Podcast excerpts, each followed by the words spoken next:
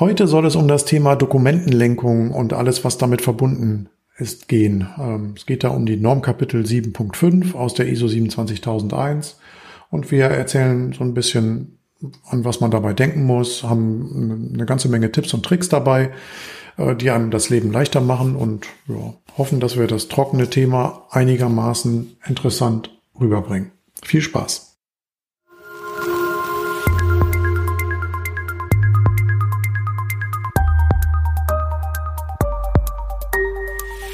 I S M S Explain. Informationssicherheit einfach erklärt. Moin zusammen, herzlich willkommen bei unserem Podcast I S M S Explain. Mein Name ist Hans, ich spreche heute mit meiner Kollegin Melissa über das Thema dokumentierte Informationen und Dokumentenlenkung. Melissa, was verbirgt sich denn hinter dokumentierter Information in der I S O siebenundzwanzigtausendeins? Also man hat einmal die Hauptkapitel oder das Hauptkapitel sieben Punkt fünf. Das unterteilt sich so in drei Bereiche, wie zum Beispiel erstmal geht es darum, was muss eigentlich alles dokumentiert werden oder was ist eigentlich dokumentierte Information im Sinne des I S M S. Dann geht es in dem zweiten Bereich darum, wie man denn die Informationen oder dokumentierte erstellt, also Dokumente erstellt, was die bestimmte Anforderungen erfüllen müssen. Und wie man sie auch aktualisieren sollte. Und in dem dritten Bereich geht es dann darum, wie diese Informationen, die dokumentiert wurden, gelenkt werden sollen. Also wie mhm. muss man damit umgehen? Okay, gut. Wenn wir da jetzt mal so ins Detail schauen, ähm, was muss denn, also wenn wir auf den ersten Bereich schauen, meine ich, was muss denn dokumentiert werden? Also mhm. reicht es, wenn ich alles im Kopf habe oder muss ich alles aufschreiben oder ist irgendwas dazwischen wichtig? Also in dem ersten Bereich wird davon gesagt, dass äh, alles, was die Norm f- an- fordert, was wirklich dokumentiert werden muss, das muss natürlich da drin sein. Da kann man sich so dran langhangeln an den Begriffen wie Dokumentation, dokumentiert, äh, Nachweise. Ähm, wenn man dadurch die Norm einmal durchsucht mit den Begrifflichkeiten, dann kann man sich daran so gut orientieren. Und dann natürlich alles, was das Unternehmen selber festgelegt hat, was es für das I S M S selber dokumentiert haben muss. Also bestimmte Nachweise müssen dann vielleicht dokumentiert werden, zum Beispiel bei Sicherheitsvorfällen, was vielleicht ähm, in der I S O-Norm nicht unbedingt drinsteht, aber selber dann man festgelegt hat. Okay, dann habe ich den ersten Bereich verstanden. Kommen wir zum zweiten Bereich, erstellen und aktualisieren. Was müssen wir denn da alles beachten? Also in der Norm steht tatsächlich genau drin, dass man zum Beispiel Dokumente genau kennzeichnen muss, also dass es zum Beispiel einen Titel haben soll, ein Datum, Autor, ähm, also so eine Namenskonvention halt auch vorliegen sollte, vielleicht auch im Datei, ähm, in der Dateinamen. Ähm, dann auch welches angemessene Format man haben sollte, zum Beispiel wenn es mehrere Unternehmen gibt, beziehungsweise so Tochterunternehmen wie bei der abat A G, ähm, auch in Belarus oder in den U S A und Mexiko, dass man dann ja auch ähm, die Dokumente, die man dort hat, die Richtlinien, dass die dann auch in der entsprechenden Sprache zur Verfügung stehen. Hm. Und dann natürlich auch welches Medium, also Papier, Datei, was auch immer man da irgendwie einsetzen möchte.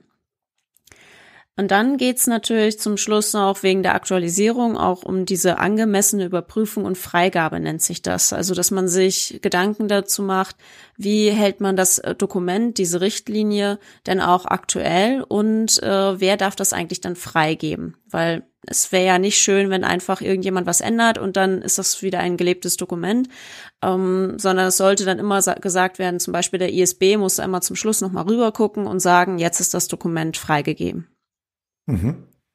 Okay, und wenn das jetzt ein ganz kleines Unternehmen ist, wo vielleicht nur eine Person zuständig ist? Nur eine Person in einem Unternehmen? Ja. Also ein Ein-Mann-Unternehmen meinst du jetzt? Nicht ein Ein-Mann-Unternehmen, du hast nur in der Informa- im Bereich Informationssicherheit tatsächlich nur eine Person, die, mhm. ähm, was macht, wie macht man das dann mit so einem Freigabeprozess?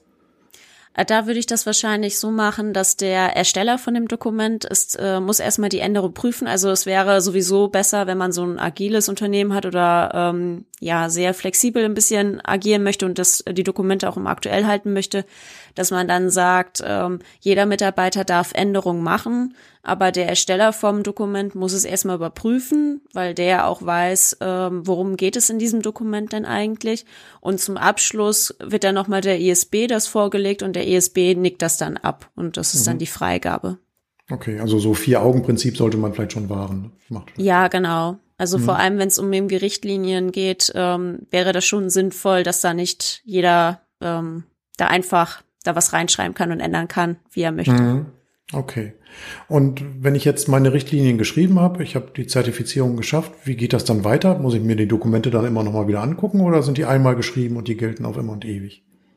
Nein, also natürlich sollte man überlegen, wann sollte denn spätestens so ein Dokument dann aktualisiert werden, selbst wenn keine Änderung irgendwie gemacht wurde. Also ich empfehle da schon immer einmal im Jahr drüber zu gucken, damit man auch wirklich sagt, das ist jetzt auch aktuell, weil es ändert sich dann doch immer mal ein paar Sachen. Also es kommen neue Mitarbeiter zu, es wird äh, vielleicht eine neue Abteilung gegründet, ähm, dann werden Prozesse geändert, ähm, man hat Dienstleister gewechselt vielleicht oder das hat man, macht man jetzt in-house und nicht mehr outgesourced. Also ähm, da gibt's ja doch immer Unterschiede, die dann einem ja dann auffallen, erst wenn man dann die Dokumente sich dann anguckt. Mhm. Okay, verstanden.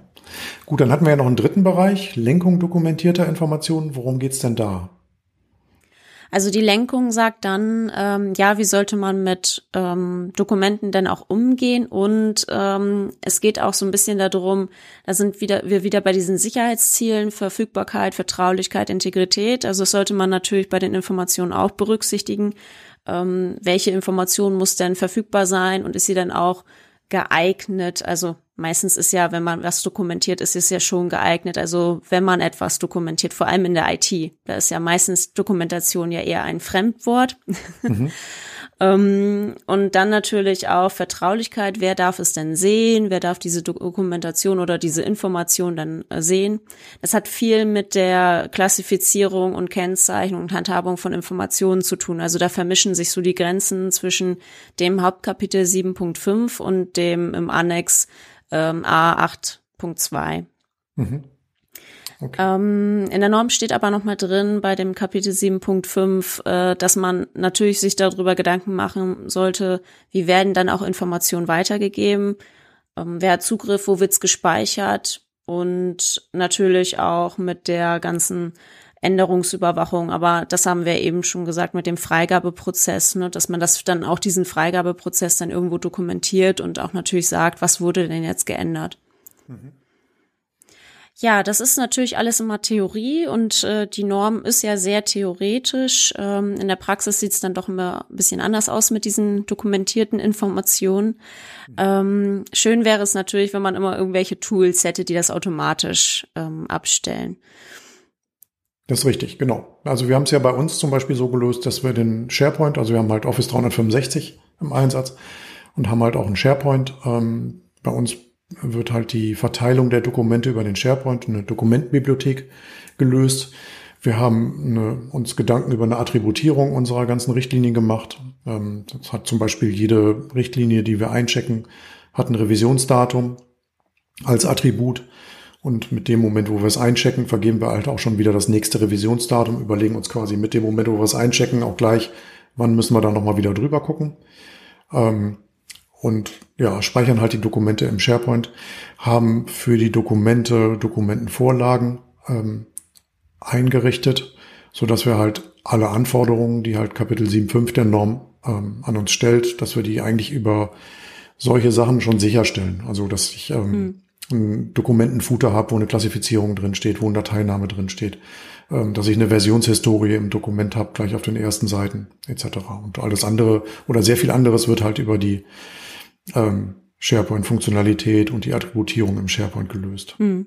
Ich habe aber auch im Rahmen der Audits halt schon andere Lösungen gesehen. Also sehr viele Unternehmen halt haben halt ähm, so eine Confluence-Variante, äh, dass sie halt diese ganzen Dokumente als in Form eines Wikis ähm, abgebildet haben. Da sind wir im Moment auch gerade selber dabei. Das, was wir in der Dokumentenbibliothek im SharePoint gemacht haben, äh, versuchen wir jetzt nach und nach in ein Wiki zu migrieren, weil die Menge an Informationen und an Dokumenten inzwischen so groß geworden ist, dass es ein bisschen unübersichtlich wird mit der Dokumentenbibliothek. Daher denken wir jetzt gerade darüber nach, das alles in ein Wiki zu migrieren. Also äh, viele nennen es dann auch Intranet dann, ne? Also, dass sie das dann so damit genau, ja. integrieren, genau. Mhm. Nicht unbedingt immer Wiki, aber ähm, ja, finde ich auch immer super gelöst, äh, vor allem dann sowas mit Confluence, da kann man dann auch diesen Freigabeprozess super abbilden durch diese Plugins. Richtig, genau. Okay, kommen wir als letztes noch zu unserer Rubrik, Rubrik Tipps und Tricks, Empfehlungen. Ja, was kann man den Zuhörern so als, als Tipp mitgeben? Was natürlich immer hilft, ist in die Norm schauen, äh, weil da stehen die Anforderungen drin. Mhm. Also sei es jetzt I S O siebenundzwanzigtausendeins oder TISAX, äh, da steht halt drin, was man machen muss, oder auch der I T-Grundschutz. Ähm, es ist immer sinnvoll, da reinzugucken. Ähm, gut, das mit dem Revisionsdatum habe ich eben schon mal erwähnt. Also ich finde das nach wie vor ein sehr äh, pfiffiger pfiffigen Prozess, dass wir beim Einchecken eines Dokuments, also wir sagen, das Dokument ist fertig, wir checken das ein und mit dem Moment sagen wir schon, das ist eine Information, die können wir jetzt sechs Monate so verwenden und dann sollten wir nochmal wieder reingucken oder drei Monate, weil mit dem Moment, wo ich das Dokument gerade geschrieben habe und quasi freigegeben habe, kenne ich den Inhalt noch ziemlich gut und kann ganz gut einschätzen, wie lange die Halbwertzeit dieser Information äh, dann vielleicht noch ist. Gut, dann ähm, könnte man eine Liste der Pflichtdokumente anfertigen oder in unseren Shownotes nachschauen. Wir haben selber ein Dokument mal gemacht. Das heißt, wir haben die Normen äh, gescannt nach bestimmten Begriffen. Da steht zum Beispiel an, an vielen Stellen, steht da, muss als dokumentierte Information zur Verfügung stehen. Äh, das ist dann ein eindeutiges Zeichen dafür, dass man dafür ein Dokument braucht. Wir haben das mal durchgescannt, äh, auch nach den ganzen anderen Wordings, die in der Norm quasi äh, darauf hinweisen, dass man ähm, eine, einen Sachverhalt dokumentiert haben muss. Da ähm, könnt ihr halt in unseren Shownotes so einen Link auf ein Dokument bekommen und braucht euch die Arbeit nicht selber machen. Ja, das wären so die wichtigsten Sachen. Das Thema selber ist ja gar nicht so kompliziert.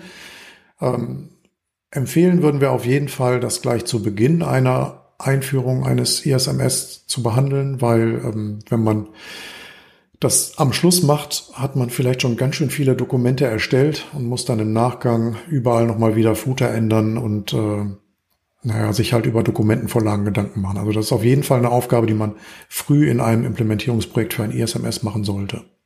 Gut. Ja, dann bleibt es mir nur noch, mich bei dir zu bedanken, Melissa. Vielen Dank. Ähm, vielen Dank fürs Zuhören. Ähm, die nächste Folge kommt dann wieder in vierzehn Tagen. Ähm, Fragen, Lob, Kritik gerne an podcast at isms dash x dash plane punkt de. Ansonsten findet ihr alle Infos, die wir heute hier noch so äh, gesagt haben, auch in unseren Shownotes auf unserer Webseite. Vielen Dank und bis zur nächsten Folge.